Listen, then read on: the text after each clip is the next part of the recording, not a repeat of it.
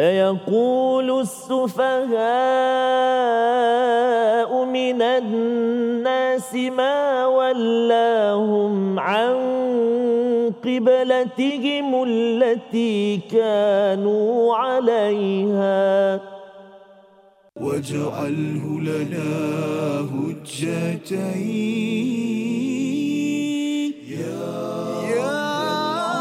رب العالمين. أعوذ بالله من الشيطان الرجيم. سيقول السفهاء من الناس ما ولاهم عن قبلتهم التي كانوا عليها قل لله المشرق والمغرب يهدي من يشاء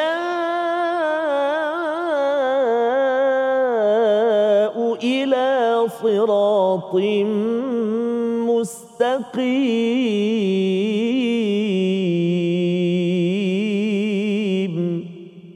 صدق الله العظيم. Assalamualaikum warahmatullahi wabarakatuh. Alhamdulillah wassalatu wassalamu ala Rasulillah wa ala alihi wa man wala. Syada la ilaha illallah, syada Muhammadan abduhu wa rasuluh. Allahumma salli ala sayidina Muhammad wa ala alihi wa sahbihi ajma'in. Amma ba'du. Apa khabar tuan-tuan dan puan yang dirahmati Allah sekalian? Kita bertemu dalam My Quran Time, Quran Salat Infaq. Pada hari ini memulakan juz yang kedua. Alhamdulillah pada hari ini kita bersama Al-Fadil Ustaz Tarmizi Abdurrahman. Apa khabar Ustaz? Alhamdulillah. Kekanda apa khabar? Ya, alhamdulillah Ustaz. Apa khabar hari ini? Alhamdulillah. Dah pejam celik Safas . Juz yang kedua. Allahuakbar. Habis dah sejuzuk Safas . Kita bersyukur kepada Allah Subhanahu Wa Taala Ustaz . Bersama dengan tuan-tuan yang berada di studio, yang berada di rumah, untuk sama-sama kita menghargai peluang yang Allah berikan Ustaz . Allah berikan ruang sekali lagi untuk kita mendalami juz yang pertama satu persatu ayat, dan kemudian Allah izinkan kita bersama dengan hidayah daripada Allah Subhanahu Wa Taala pada hari ini. Maka mari sama-sama kita memuji Allah banyak-banyak . Kita mohon pada Allah dengan kesucian, kesempurnaan Allah untuk terus membantu kita dalam pelajaran proses kita mendalami ilmu Allah ini. Subhanakala ilma lana illa ma 'allamtana innaka antal alimul hakim. Rabbi zidni ilma. Kita saksikan apakah sinopsis bagi dua ayat yang kita akan dalami memulakan juz kedua pada hari ini. Iaitu pada ayat yang ke-142, apa yang kita akan lihat ialah cemuhan orang-orang yang membangkang perintah Allah Subhanahu Wa Taala, dan juga kita akan melihat pada ayat yang ke-143 pengalihan arah kiblat, suatu perintah yang wajib yang diberikan oleh Allah untuk kita sebagai ummatan wasata. Sama-sama mari kita sama-sama melihat kepada ayat 142 143 pada hari ini dipimpin Al-Fadil Ustaz Tarmizi Abdurrahman. Silakan Ustaz. Terima kasih Al-Fadil Ustaz Fazrul. Bismillahirrahmanirrahim. Assalamualaikum warahmatullahi wabarakatuh. Alhamdulillah thumma alhamdulillah wassalatu wassalamu ala Rasulillah wa ala alihi wa sahbihi man wala wa ba'd. Apa khabar semuanya ayahanda dan bonda, tuan-tuan dan puan-puan, ibu-ibu, ayah-ayah, sahabat Al-Quran yang dikasihi dirahmati Allah Subhanahu Wa Taala. Tak lupa tuan-tuan dan puan-puan di studio yang istiqamah senantiasa dipermudahkan Allah Subhanahu Wa Taala untuk bersama perjuangan Al-Quran untuk diri kita, untuk masyarakat. Mudah-mudahan lahir jilul Quran, generasi Al-Quran, insya-Allah taala. Ya Ustaz, untuk datang ke Shah Alam ini, ke studio untuk mengikutilah betul. Secara offline dalam rakaman, dalam siri My Quran Time ini. Betul Safas. Terbuka seluruh dunia. Betul Safas.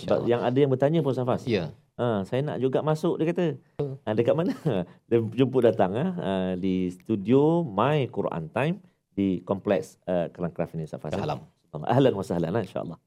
Jadi dua ayat yang kita nak baca untuk pertemuan kali ini iaitu permulaan juzuk yang kedua ayat 142 dan ayat 143. Betul Safas . Betul insya-Allah. Baik, jadi ibu ayah sudah bersedia, jom kita baca sama-sama permulaan ini juzuk yang kedua. Kita mula dengan tarannum murattal bayyati insya-Allah. A'udzu billahi minasy syaithanir rajim. Bismillahirrahmanirrahim. سيقول السفهاء ما ولاهم عن قبلتهم التي كانوا عليها قل لله المشرق والمغرب يهدي من يشاء إلى صراط مستقيم وكذلك جعلناكم أمة وسطا لتكونوا شهداء على الناس ويكون الرسول عليكم شهيدا وما جعلنا القبلة التي كنت عليها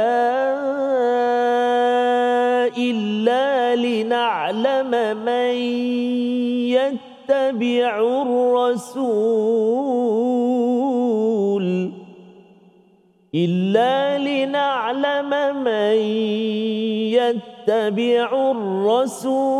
ممن ينقلب على عقبيه وإن كانت لكبيرة إلا على الذين هدى الله وما كان الله ليضيع إيمانكم إن الله بالناس لرؤوف رحيم صدق الله العظيم. Barakallahu Nazim, gitulah bacaan daripada ayat yang ke-142 dan ayat yang ke-143. 143 itu di tengah-tengah surah Al-Baqarah saja, dan ada perkataan tengah pada ayat ke-143 tadi. Jadi mari sama-sama kita melihat kepada permulaan bagi juz yang kedua ini, ya. Kalau kita lihat pada hujung juz yang pertama itu bercakap tentang masing-masing beramal, masing-masing mendapat ganjaran masing-masing, ya. Jangan pula seseorang itu mengharapkan nenek moyangnya ataupun dia bergantung kepada nabi, bergantung kepada Nabi Musa, Nabi Muhammad, Nabi Ibrahim, tetapi diri sendiri tidak membuat persediaan dan berbangga pula menjadi umat tanpa melakukan amalan. Allah menyatakan masing-masing mendapat apa yang diusahakan dalam kehidupan seharian. Maka pada ayat yang ke-142 memulakan juz yang kedua ini, Allah memulakan dengan perkataan sa, Ustaz, ya. Dengan huruf sa, itu maksudnya akan mereka itu bercakap. Jadi perkara ini belum lagi, peristiwa perubahan kiblat belum lagi berlaku, tetapi Allah menyatakan kepada umat beriman orang Islam pada waktu ini bahawa ada di kalangan sufaha, orang-orang yang digelar sebagai rendah akal, Ustaz, ya, orang yang bodoh daripada manusia, merujuk kepada orang Yahudi, orang munafik, orang Nasrani yang berada di Madinah. Mereka akan cakap apa? Bahawa mawallahum an qiblatihim allati kanu alaiha, ya, apa yang menyebabkan mereka, umat-umat Islam, orang beriman ini berpaling daripada kiblat mereka, daripada Masjidil Aqsa, berubah kepada Kaabah Masjidil Haram, allati kanu alaiha, yang telah diberikan kepada mereka. Jadi ayat ini, Ustaz, ya, sebenarnya kalau kita baca muka surat yang ke-22 ni, saya dulu pun keliru juga. Mengapa pula ayat ini ada cakap mengapa mereka berubah? Kemudian pada ayat yang kita akan lihat pada hari esok insya-Allah 144, qad nara taqalluba wajhika fis sama. Nabi melihat ke langit, mengharapkan sesuatu, ya. Jadi sebenarnya dah berubah ke belum lagi ni? Nabi baru dia tengok, tapi asalnya tadi macam dah berubah. Rupanya ayat yang ke-142 ini Allah memberi pujukan berita awal kepada orang-orang yang beriman bahawa kiblat akan bertukar dan akan ada orang yang akan mencemuh kepada mereka yang menyatakan apa? ma wallahum, apa yang menyebabkan mereka ini berpaling kiblat yang telah diberikan kepada mereka. Jadi ini sebagai satu persediaan, ustaz ya, persediaan kepada orang beriman bahawa kiblat akan bertukar dan adalah orang sufaha, orang yang rendah akal yang mereka akan mempertikaikan arahan daripada Allah Subhanahu wa taala. Jadi ini kefahaman kita bila bermula dengan perkataan sa itu, maksudnya benda ini belum berlaku. Benda ini akan berlaku. Sa ini dia ada sa, saufa, thumma, ya, ba'da. Semua perkara itu berkaitan dengan masa hadapan. Belum lagi berlaku.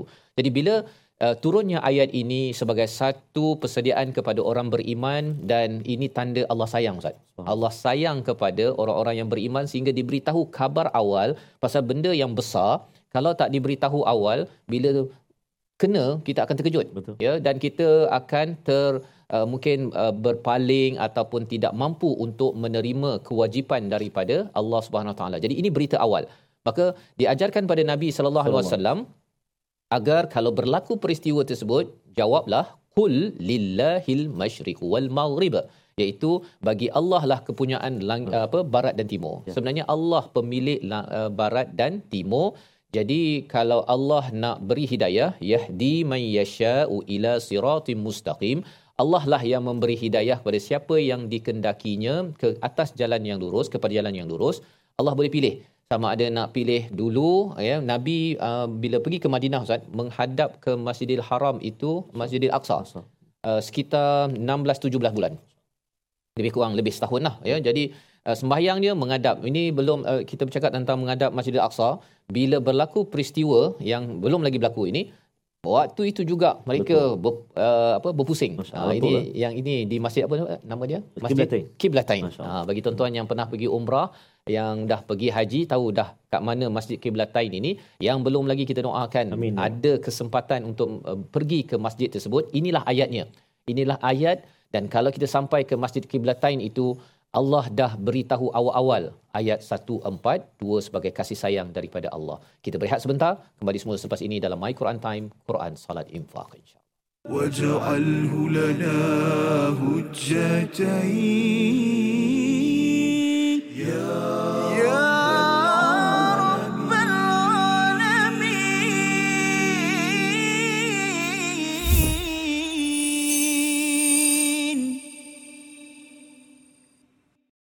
يقول السفهاء من الناس ما ولاهم عن قبلتهم التي كانوا عليها قل لله المشرق والمغرب يهدي من يشاء إلى صراط مستقيم صدق الله العظيم. Kembali kita dalam My Quran Time, Quran Salat Infaq pada hari ini untuk sama-sama kita melihat kepada ayat 142 dan ayat 143, ustaz ya. Alhamdulillah, sebentar tadi kita sudah pun berbincang tadabbur tentang perkataan ataupun huruf sin di awal ayat 142, menandakan bahawa peristiwa ataupun percakapan golongan sufaha ini di kalangan manusia yang berada di Madinah itu belum berlaku lagi. Dia akan berlaku. Dan bila Allah menyatakan tentang mereka ini akan komen, ustaz ya, dia akan bercakap tentang perubahan itu, sebenarnya banyak topik lain lagi, kan. Topik-topik agama ni sebenarnya mereka tak minat, tapi topik ini mereka berminat. Mengapa? Ya, mengapa? Di situ kita dapat clue bahawa sebenarnya agama Nasrani, agama Yahudi, apa-apa saja agama yang ada di Madinah itu tidak menjadi topik mereka, fokus mereka. Yang menjadi fokus mereka ialah kepada agama Islam yang mereka komen. Jadi di situ apakah poinnya? Kerana agama Islam ini penting bagi mereka, dan agama Islam ini ada kebenaran yang mereka tak puas hati. Ya. Kalau umat Islam berpaling daripada Masjidil Aqsa kepada Masjidil Haram, habislah mereka. Ya. Populariti mereka selama ini ingatkan bahawa Nabi ni ikut kita, ya, Nabi Muhammad ni ikut kepada orang Yahudi. Tetapi rupa-rupanya bila bertukar itu, habis segala nama baik mereka bahawa sebenarnya Yahudi itu tidak betul, ya. Itu hanyalah 16-17 bulan sahaja Allah menguji, ya. Allah akan beritahu dalam ayat-ayat seterusnya bahawa kiblat ini adalah satu ujian kepada manusia. Dan seterusnya Allah menyatakan bagaimana ya seseorang itu apabila dipilih oleh Allah, diberi hidayah, itu sebenarnya adalah anugerah daripada Allah, tuan-tuan. Maksudnya sebenarnya bila Allah cakap bahawa Allah lah pemilik barat dan timur dan barat, lillahil masyriq wal maghrib. Jadi Allah pemilik barat dan timur. Kalau Allah nak beri hidayah, Allah nak pilih nabi di kalangan orang Arab, nabi itu membawa hidayah dan akhirnya berpaling ataupun pergi ke kiblat Masjidil Haram, itu adalah ketentuan daripada Allah. Allah yang berkuasa. Dan lebih daripada itu, apa yang kita faham, tuan-tuan, walaupun benda ini belum berlaku lagi, tetapi bila nak bertukar daripada Masjidil Haram ke Masjidil Aqsa ke Masjidil Haram, Masjidil Haram masih lagi penuh dengan berhala. Ya. Cluenya apa? Cluenya ialah bahawa bila Allah nak ubah itu, ini adalah objektif seterusnya bagi Nabi sallallahu alaihi wasallam bahawa Kaabah akan dibersihkan. Jadi clue-clue itu kita dapat daripada ayat 142. Hanya bila kita tadabburlah, ustaz ya, kita cuba mendalami seperti tuan-tuan yang berada di studio, yang berada di rumah. Oh, rupanya satu ayat ini kita boleh tengok secara terjemahan, tapi bila kita tengok bagi nabi yang berada pada zaman itu, dapat berita tentang orang akan komen pasal perubahan kiblat. Kiblat itu apa? Masjidil Haram, bahawa ini adalah perjuangan kami dan itu adalah anugerah kepada kita. Sekarang tak payah lagi, ustaz ya, kita pergi ke Mekah dah bersih dah, Allah, tak ada dah berhala. Rupa-rupanya ini perjuangan nabi. Jadi kalau kita tanya pada diri kita, saya nak perjuangkan apa? Perjuangan kita terus kekal sebagai ummatan wasata yang dinyatakan pada ayat 143. Mari kita baca dipimpin Al-Fadhil Ustaz Tarmizi. Terima kasih Al-Fadhil Ustaz Fazrul. Subhanallah, menarik Ustaz Faz. Ya. Sekarang kalau pergi Mekah Ustaz Faz, kebanyakannya tak sempat turun lah. Ya. Lalu je. Lalu di mana Ustaz? Di Masjid Kiblatain tu. Betul. Tapi sebelum ni pernah pergi dan dapat masuk Ustaz Faz dalam. Dan dia boleh nampak lah dia letak sejadah tu kan. Di belakang tu dulu Masjidil Aqsa. Ya. Kiblat kan pertama. Jadi tak apalah, kurang-kurangnya kita dapat melihat sendiri, kan, merasai. Ya. Dan di sekitar tu menarik, ada banyak masjid tempat solat kan. Betul. Sayyidina Ali sebagainya, Sayyidatina Aisyah pun ada. Jadi menarik ya, subhanallah, kita doakanlah. Doakan ada peluang dapat, melihat kepada tempat-tempat itu. Dan kalau tuan-tuan yang pergi umrah ke haji, mutawif, kalaulah sempat berhenti itu, keluarkan ayat ini. Tolong tadabburkan. Bukan mudah tuan-tuan ya. Kita tengah sembahyang ke situ tu, pusing. Wah, sampai gitu kan. Ia sebagai satu ujian. Ada di kalangan para sahabat orang-orang yang sembahyang pada waktu itu tak sanggup untuk terus. Dia bukannya lepas habis solat beri salam, okey next kita tukar kiblat. Bukan. Itu kalau tersilap kiblat kan. Ini waktu sembahyang berpusing itu. Ini adalah betapa committednya para sahabat dan nabi pada zaman dahulu. Kita perlu meneruskan agenda tersebut sebenarnya. Baik, insya-Allah. Jadi tadi di permulaan segmen yang kedua ni saya baca dengan ada bacaan macam Sheikh Sudais lah. Tapi saya bunyi sedih. Sheikh Sudais saja nak mengambil semangat Makkah Madinah kan. Jadi kita nak cuba untuk bacaan yang kedua ni ayat 142 Safas. Ya, 143. 143. Yeah. Kita nak cuba pula bacaan dengan bacaan Sheikh Maher Al-Baqi ya. Al-Baqi. Bukan Al-Mu'ikli, ini Al-Baqinya. Kita cuba ayat 143. Jom baca sama-sama. A'udzubillahi minasyaitonirrajim. Wa kadzalika ja'alnakum ummatan wasatan litakunu syuhada'a 'alan nas.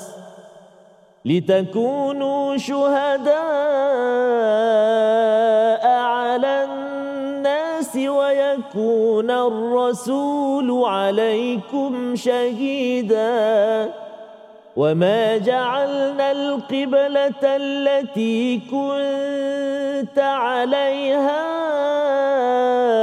إلا لنعلم من يتبع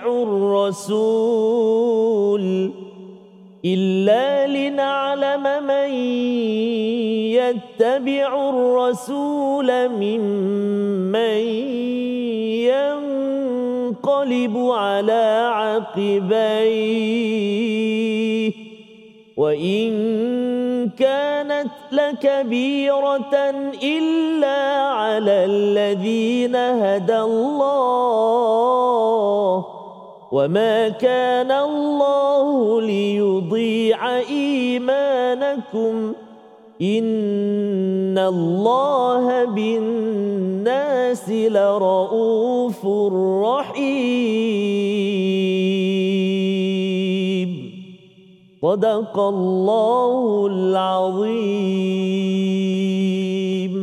Surah Al-Nazim ayat yang ke-143, satu ayat yang panjang menjelaskan Ustaz ya daripada perubahan kiblat itu, maka Allah menyatakan wa kadzalik ya, dengan demikian itu perubahan kiblat menuju kepada Masjidil Haram, dan itu adalah pilihan daripada Allah. Siapa yang mengikutnya itu sebagai mendapat hidayah. Pada ayat 142 Allah kata dengan peristiwa itu ja'alnakum ummatan wasata, iaitu kami jadikan kamu semua sebagai umat pertengahan. Maksudnya umat pertengahan ini apa maksudnya?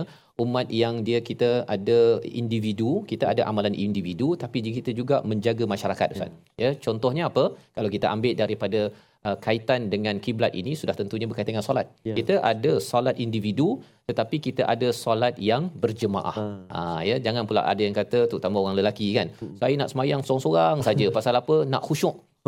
Saya ada kawan yang kata saya nak semayang kat rumah aje. Pasal dia kata kalau semayang kat masjid tu tak khusyuk. Nanti kena pijak kaki lah, kena rapatkan saf, kena tegur lah kan. Dia kalau tak nak kena tegur, terutama Rijal ni kalau tak kena tegur itu dia akan jadi apa istilahnya Ustaz, muzakkar ya, dia jadi jantan yang lembik ya. Orang lelaki memang kena tegur, latihannya itu adalah di masjid ya. Jadi apabila kita melihat perkara tersebut, umat Islam ini apa, haji contohnya kan, haji ini adalah ibadah yang umrah ataupun haji, ibadah kita personal kepada Allah Subhanahu Wa Taala. Tapi kita kena naik kapal terbang, kita kena naik bas, kita kena bersabar bersama dengan pelbagai gelagat. Bagi setengah orang dia rasa macam, hey, macam mana saya nak khusyuk ni, saya nak menghadap Tuhan tapi menghadap juga manusia yang ramai. Tapi itulah ummatan wasata. Kita ada hubungan dengan Allah dan kita ada hubungan dengan manusia. Kita tidak boleh mengasingkannya ya, tidak boleh mengasingkannya. Dan dalam hal ini bila kita bercakap tentang kiblat tadi itu Kaabah Ustaz ya, maksudnya satu kerana ketauhidan kita kepada Allah Subhanahu Taala, tapi dalam masa yang sama kita memperjuangkan kebersihan dalam masyarakat ya. Maksudnya kita buang berhala, kita buang kezaliman, kita buang penindasan. Itu adalah lambang kepada Kaabah itu sendiri. Ya, Kaabah itu bukan sekadar empat segi yang kita, itu bukan sekadar itu kan. Kita boleh je buat empat segi mana-mana tetapi ia lambang dalaman itu sendiri ya, dalaman dan juga luaran. Litakunu syuhada. Apabila kita dijadikan sebagai ummatan wasatan ini ada fungsi agar kita menjadi saksi kepada seluruh manusia. Bila kita berada di tengah Ustaz ya, kalau kita sebelah kanan sangat, macam mana kita nak tahu bahawa manusia ni betul ke tak betul? Ataupun kalau kita sebelah kiri sangat cara pandang kita ya, contohnya kita ini amat ekstrim dalam spiritual, tidak mahu masuk dalam masyarakat, nanti kita kata oh sebenarnya yang penting adalah dalam, luar ni tak payah kisah pasal orang lain. Mana mungkin kita menjadi saksi ataupun di apa istilahnya syuhada ala nas, manusia akan kata oh contoh teladan adalah umat Islam. Tak boleh ya. Jadi kalau kita tak buat tugas ini, wa yakunar rasulu alaikum syahida, nanti nabi ataupun rasul pula yang akan bersaksi ya kepada kita, sama ada kita ni memang buat kerja wasata ya ataupun sebenarnya rasul kata ini bukan umat yang sebenarnya mengikut agenda daripada Allah Subhanahu Wa Taala. Kita tak nak jadi begitu Ustaz ya. Kalau boleh kita ni nak jadi umat nabi yang nabi kata memang kamu ni pertengahan. Dan macam mana nak jadi umat pertengahan? Kita berehat sebentar, selepas ini kita menyambung dalam My Quran Time, Quran Salat Infaq. Waj'alhu lana hujjatain ya Rabbal Alamin. Tercipta satu lembaran sejarah di tanah suci kota Mekah, hari yang mulia penuh syahadah, bermulalah sebuah kisah. Malam Isnin subuh yang indah, 12 Rabiul Awal yang cerah, 20 April tahun gajah, lahirlah zuriat dan syahadah. Dapatkan yang original. Lagu tu Ustaz Fas, nasyid tu masa saya budak-budak dulu Ustaz Fas. Lagu lama Ustaz. Lagu lama. Kalau tak silap kumpulan Al-Mizan kata saya. Oh ya. Subhanallah Ustaz Fas. Dan inti sari lagu itu amat syahdu Ustaz ya. Sebenarnya mengingatkan kita wa yakunar rasulu alaikum syahida. Maksudnya Nabi lahir itu bukan sekadar lahir begitu sahaja, tetapi akan menjadi syahida, menjadi saksi Ustaz ya. Saksi ni ada dua, sama ada saksi untuk sokong kita, bagus ni dia ni buat baik ya, ataupun saksi dia ni memang tak baik. Ya tuan-tuan, kita yang memilih ya, sama ada kita ini ingin Nabi saksikan, dan kita doakan agar tuan-tuan yang berada di studio, yang berada di rumah, kita ini disaksikan oleh Nabi Ar-Rasul sebagai orang yang ummatan wasatan ya, iaitu kita ini ada hubungan dengan Allah, hubungan dengan Rasul, kita baiki. Betul. Ya, kita ada kelemahan Ustaz ya, tapi bila Nabi menjadi saksi ini, kita harapkan kita selalu lihat apa yang kita buat ini memang Nabi perhatikan, dan harapnya kita bertemu dengan Nabi suatu hari nanti di akhirat nanti. Ustaz Fas sebut macam ni, saya terkesan episod semalam. Ya Ustaz.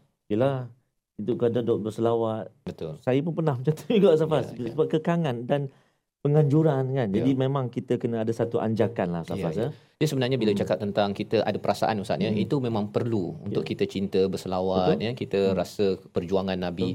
Tapi kerana kita ni ummatan wasatan, dah rasa perjuangan itu, lepas tu move lagi untuk kita kalau perlu solat, kita baca Quran. Itu sebabnya cara untuk kita menjadi ummatan wasatan ini ialah bila kita lihat Masjidil Haram dikaitkan dengan Nabi Ibrahim, doa Nabi Ibrahim, dibangkitkan Rasul yang tilawah Al-Quran. Jadi baca Quran ini insya-Allah, Quran ini dia amat intelektual. Memang kalau kita kaji betul-betul amat deep, amat dalam sekali, tapi ia juga amat spiritual. Betul. Ia amat spiritual. Dia mengunggah kepada emosi kita. Jadi emosi intelektual kita tu seimbang apabila kita bersama dengan Al-Quran. Jadi mari sama-sama kita baca dan kita hafal ayat pilihan kita Ustaz. Ya insya-Allah Ustaz Fazal, subhanallah. Allahu Akbar, tak cukup sejam subhanallah, subhanallah, subhanallah. Itulah kelebihan, keistimewaan, kemuliaan Al-Quran, mukjizat yang sangat agung, sangat tinggi. Jadi kita nak melihat seketika apakah perkataan ataupun hukum tajwid yang kita nak kongsikan, nak ulang kaji pada kali ini. Jom kita saksikan. Itulah kita ingin menyempurnakan hukum mad wajib muttasil pada kalimah as-sufaha. Mad wajib muttasil pada kalimah as-sufaha iaitu mad wajib muttasil kan. Auzubillahi minasyaitanirrajim. Sayaqulu as-sufaha, masya-Allah 4 atau 5 harakat kena hati-hati supaya kita tak tertukar. Contoh dalam bacaan kita, kita akan jumpa hukum mad jaiz contohnya kan, 4 atau 5 juga Tapi tiba-tiba kita baca mad jaiz dengan 5 harakat, lepas tu mad wajib kita baca kurang, contoh 4 harakat. Jadi dia dah lari sikit dia punya kita kata apa kelebihan ataupun kepentingan bagi mad itu, makna mad wajib ni dia kena panjang. Dia kena panjang daripada mad jaiz, sama ataupun lebih panjang kan. Jadi sufaha hati-hati. Sayaqulu as-sufaha, cuba 1 2 3.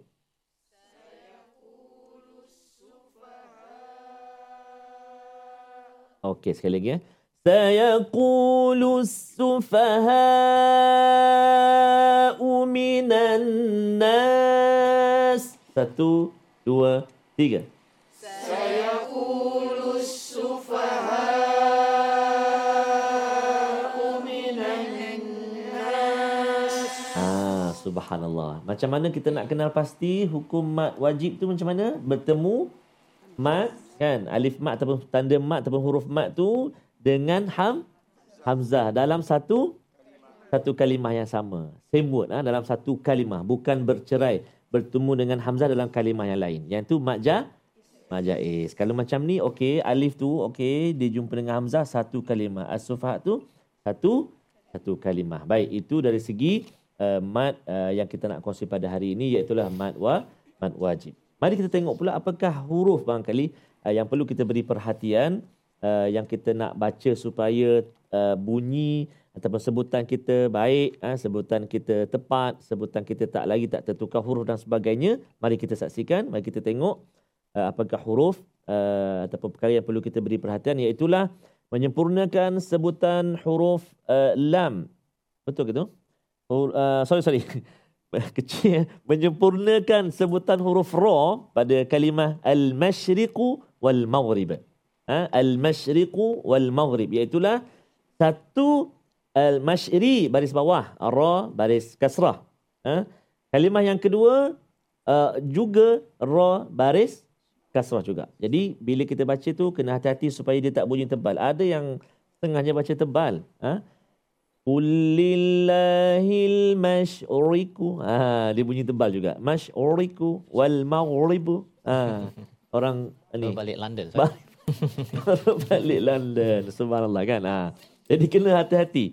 Qulillahil masyriqu. Kan? Bila ra tu tipis tarqiq, jangan ajak huruf lain. Sebab huruf lain dia ada sifat dia. Kan? Contoh qaf. Kan? Jadi contoh kalau maghrib ba. Jangan kita bila tipis qaf contohnya jadi tipis juga. Contoh qulillahil masyriqu. Jadi tipis juga qaf tu. Janganlah ra saja. Qaf jangan kacau dia. Tebal. Qulillahil masyriqu wal maghrib. Cuba 1, 2, 3. Qulillahil masyriqu wal maghrib. Sekali lagi. Qulillahil masyriqu wal maghrib.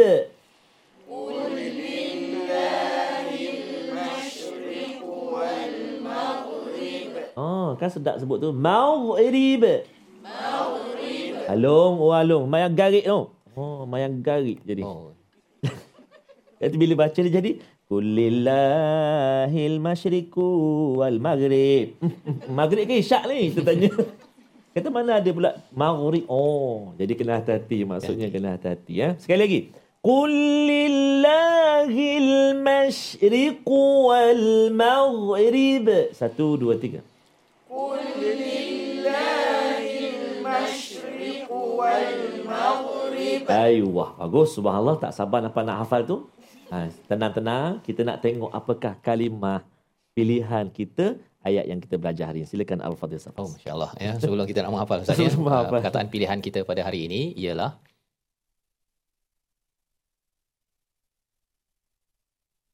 okey. Akhirnya keluar Ustaz ya, yahdi may yasha ya, iaitu syaa, iaitu menghendaki. 519 kali disebut di dalam al-Quran. Apakah yang kita faham di sini bila may yasha ni Ustaz ya, sebenarnya merujuk kepada Allah yang menghendaki, tapi asalnya bagi sesiapa yang menghendaki. Kalau kita menghendaki dan Allah akan bantu kita ya. Jadi may yasha itu dia boleh diterjemahkan sebagai Allah yang kehendaki, tetapi kerana ada manusia yang mencari kehendak Allah untuk mendapat hidayah. Jadi itu sebabnya mengapa dalam hidup kita ini terus kita mencari hidayah, dan bila kita selalu ulang Ustaz ya, kita nak hafal ayat ini, harapnya hidayah itu akan masuk ke dalam hati kita. Silakan. Terima kasih kepada Ustaz Faz. Ibu-ibu, ayah-ayah, sahabat Al-Quran yang dikasihi Allah Subhanahu Wa Taala, dalam ayat ke-142 ni banyak kalimah-kalimah yang telah kita biasa dengar, kita biasa baca. Even kalau atuk-atuk saya Ustaz Faz, atuk-atuk macam ramai lah. Ramai atuk. Atuk saudara dan sebagainya lah, masuk sekali. Dia kata juzuk, dia tak panggil juzuk 2, dia panggil juz sayaku. Sayaku. Maknanya dia kalau juz 3 juz tilka. Tilka. Subhanallah. Lantana juz 4. Ingat sebab selalu ulang tadi kan. Jadi kita nak cuba dengan sahabat-sahabat Al-Quran semua untuk kita cuba ayat 142. Perhatikan, a'udzubillahi minasyaitonirrajim. Sayaqulus sufaha'u minan nasi ma wallahum 'an qiblatihim. 1, 2, 3. Sayaqulus sufaha'u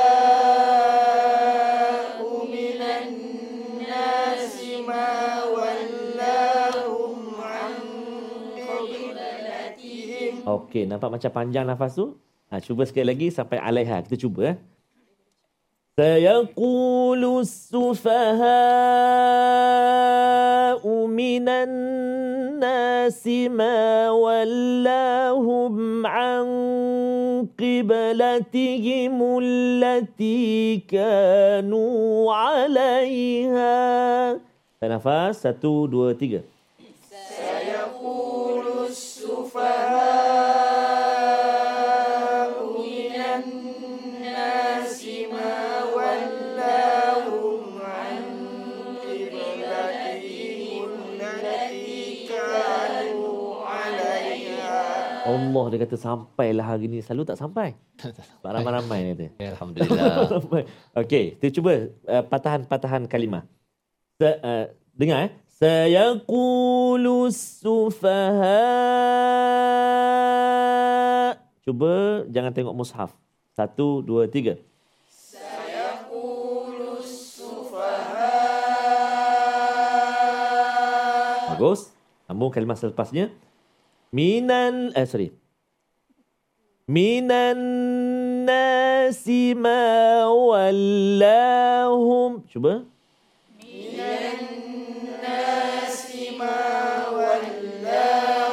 Cuba yang awal tadi, saya aku 1, 2, 3. Saya kurus sufaha minan nasi ma wallahum. Oh, 2 kali ulang je. Subhanallah, itulah safas. InsyaAllah. Quran lah. Bila kita cinta, bila kita bersungguh, bila kita nak, Allah pemudahkan insyaAllah. Yahdi man yasha. Yahdi man yasha. Jadi insyaAllah kita nak dengar lagi nanti suara sahabat-sahabat Al-Quran di rumah di sini. Namun kita nak berehat dahulu sekejap. Jangan ke mana-mana. Kembali selepas ini dalam My Quran Time, Quran, Salat, Infaq. Waj'alhu lana hujjatain ya Rabbal Alamin.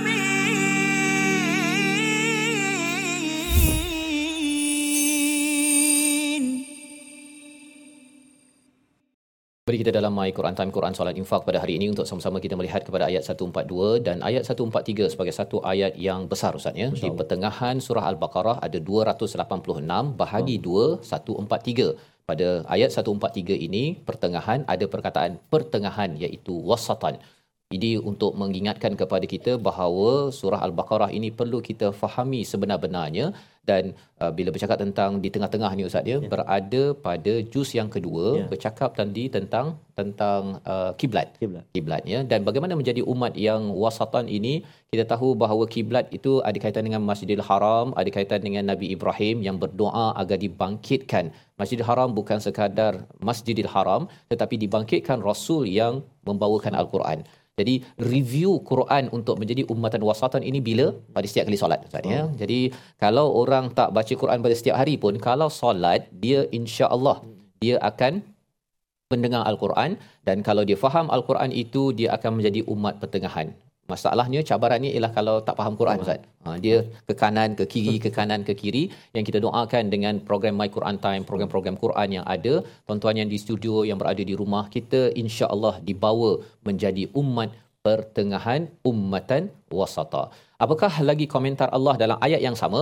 Kita baca sekali lagi ayat 143 dipimpin Al-Fadhil Ustaz Tarmizi. Terima kasih Ustaz Fazrul. Subhanallah, menarik yang kita belajar pada hari ini. Sebenarnya setiap waktu sebenarnya safasa Al-Quran apa tu membawa kita untuk menjadi umat yang wasata tadi safasa dan kiblat kita Allahu Akbar, Mekah Al-Mukarramah, Kaabah Al-Musharrafah, menandakan bahawa kita ni kena selalu ikut apa yang Allah Subhanahu Wa Taala aturkan tentukan dalam kehidupan kita. Subhanallah.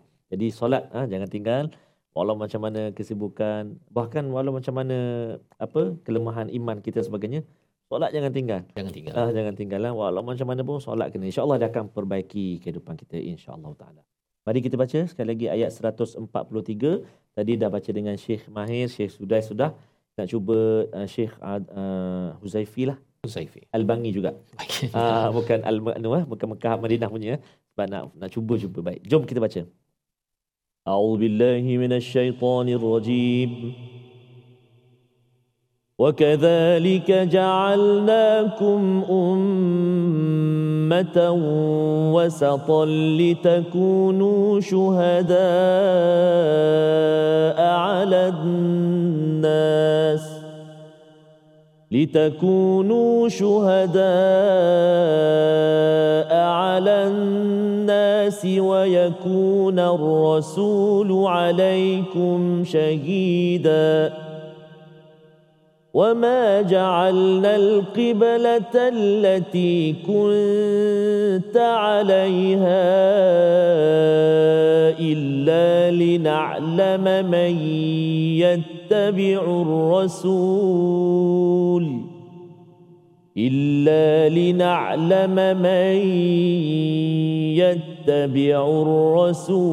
ممن ينقلب على عقبيه وإن كانت لكبيرة إلا على الذين هدى الله وَمَا كَانَ اللَّهُ لِيُضِيعَ إِيمَانَكُمْ إِنَّ اللَّهَ بِالنَّاسِ لَرَءُوفٌ رَحِيمٌ صَدَقَ اللَّهُ الْعَظِيمُ. Barakallahu nazim, gitulah bacaan daripada ayat 143 apabila kita melihat pada bahagian seterusnya Ustaz ya, wa ma ja'alnal qiblah ya, bukanlah kami jadikan kiblah perubahan ini untuk illa lina'lama may yattabi'ur rasula mimman yanqalibu ala aqibai ya, untuk Allah mengetahui siapa yang benar-benar mengikut rasul. Ketika perubahan kiblat itu rupa-rupanya ada di kalangan orang-orang munafik, dia tak nak ikut. Dia kata apalah tukar-tukar pula kan. Tetapi sebenarnya orang yang taksub dia ada masalah itu. Dia tak boleh nak berubah ya, dia mesti kepada orang yang sama, tempat yang sama, dia tak nak berubah, padahal sebenarnya tujuan solat itu adalah untuk bukan kerana nak mementingkan diri sendiri tetapi mencari redha daripada Allah. Bila Allah suruh tukar, maka itu perlu ditukar, perlu kita berhijrah. Dan inilah pelajaran penting bagi kita bahawa perubahan kiblat ini adalah untuk menguji siapa yang benar-benar beriman dan ikut dekat-dekat Ustaz ya, ikut dekat-dekat, istilahnya ittiba' ila rasul pada ayat ini. Wa in kanat lakabiratan illa 'alal ladina hadallah ya, perkara ini berat kecuali bagi orang yang diberi hidayah oleh Allah Subhanahu wa taala. Memang bukan mudah Ustaz ya, nak berubah, kita nak berhijrah. Bila cakap tentang kiblat ini, kita tak perlulah ubah kiblat sekarang ini, tapi kalau kita ada terlibat dengan keuangan berasaskan riba, kita nak berubah kepada non ribawi contohnya, itu memerlukan kepada hidayah daripada Allah. Kalau tidak, kita susah nak baca Quran selalu setiap hari tuan-tuan. Kalau dulu mungkinlah ya, berat sangat, tetapi kita nak berubah kepada selalu baca Quran, menjadikan Quran sebagai panduan, ini berat kecuali bagi orang yang diberi hidayah oleh Allah. Tapi kita dah belajar daripada ayat yang ke 142 iaitu yahdi may yasha ya, Allah akan beri kepada siapa yang dikehendaki. Tapi kita dulu kena ada keinginan, kita doa, ya Allah aku ingin hidayah engkau ya Allah, mudah baca Quran, dimudahkan untuk pergi kepada sistem keuangan yang non ribawi, yang tidak berasaskan riba dan sebagainya. Wa ma kana Allahu liyudhi'a imanakum. Orang-orang Yahudi pada waktu itu dia kata, alah kalau saya dah tukar-tukar ni kan, dulu yang sembayang-sembayang ni apa cerita? Apa cerita? Allah jawab bahawa wa ma kana Allahu liyudhi'a imanakum, iaitu Allah tidak akan sia-siakan bukan solat mereka Ustaz. Allah gunakan istilah apa? Imanakum. Ya, maksudnya solat dengan iman ni satu tahap Ustaz. Satu tahap. Itu sebabnya bila Ustaz cakap tadi tu, iman lemah macam mana pun jangan tak solat. Kerana kalau orang tu tidak solat, ada masalah iman. Ya, Allah tidak sia-siakan iman bagi orang yang sebelum ini, dan Allah letakkan penggunaan iman sebagai peluang ataupun petunjuk kepada kita, jaga solat elok-elok. Innallaha binnasi laraufur rahim, sesungguhnya Allah pada seluruh manusia itu amat rauf, ini amat empati Ustaz. Amat pengasih, faham sebenarnya perasaan umat Islam tersiksa bila mereka menghadap kiblat yang sama padahal mereka berada pada agama yang berbeza. Satu agama yang korup, yang rosak, satu lagi agama hanif mengikut kepada Nabi Ibrahim alaihi salam, dan Allah amat penyayang. Jadi rupa-rupanya kiblat Ustaz ya, kalau kita pergi ke Masjidil Haram kita dapat menghadap kiblat, itu tanda Allah amat sayang kat kita. Jadi bila tengok Kaabah Al-Musharrafah itu ya, Kaabah yang mulia itu, kita kena ingat itu Allah faham Nabi, Allah faham sahabat, dan Allah juga yang sama. memahami kita punya keperitan dalam hidup, mengadu saja kepada Allah dengan kita Allahu Akbar, menghadap kepada kiblat dan memohon pada Allah. Membawa pada resolusi kita pada hari ini kita saksikan, iaitu yang pertama, kita tidak menyebarkan fitnah kerana berasa diri betul. Sebagaimana dalam ayat 142, Allah membawakan berita awal bahawa orang-orang Yahudi munafik itu akan memfitnah ataupun melekehkan kepada Nabi yang akan bertukar kiblat. Yang pertama. Yang kedua, kita pelajari hukum hakam solat dengan lebih mendalam untuk perbaikinya.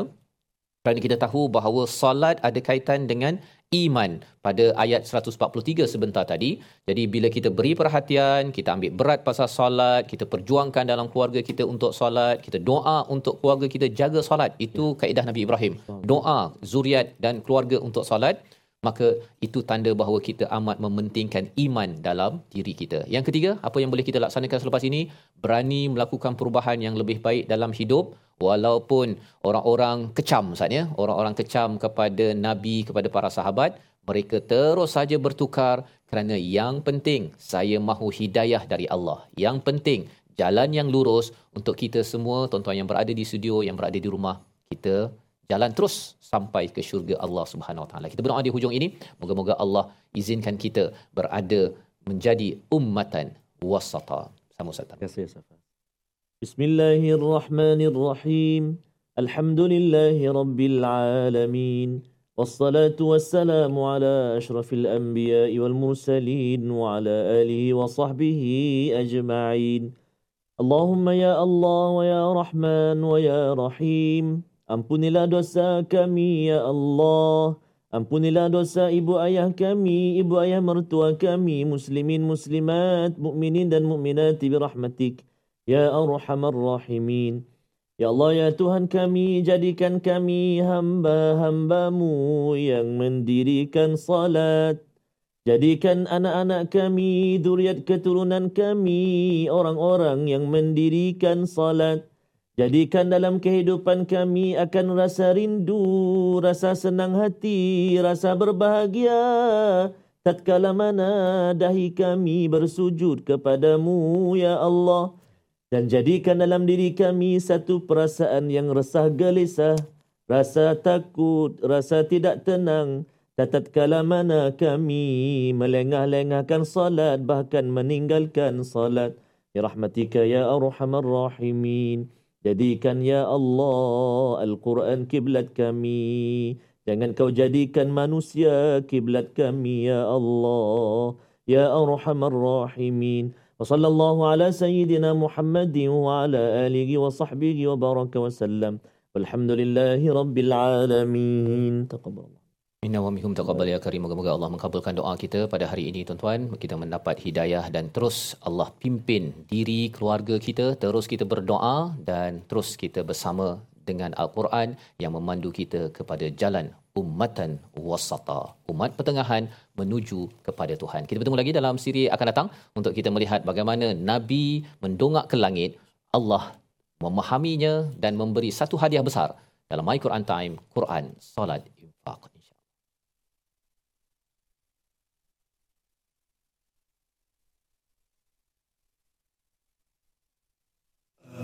آناء الليل وأطراف النهار واجعله لنا هجتين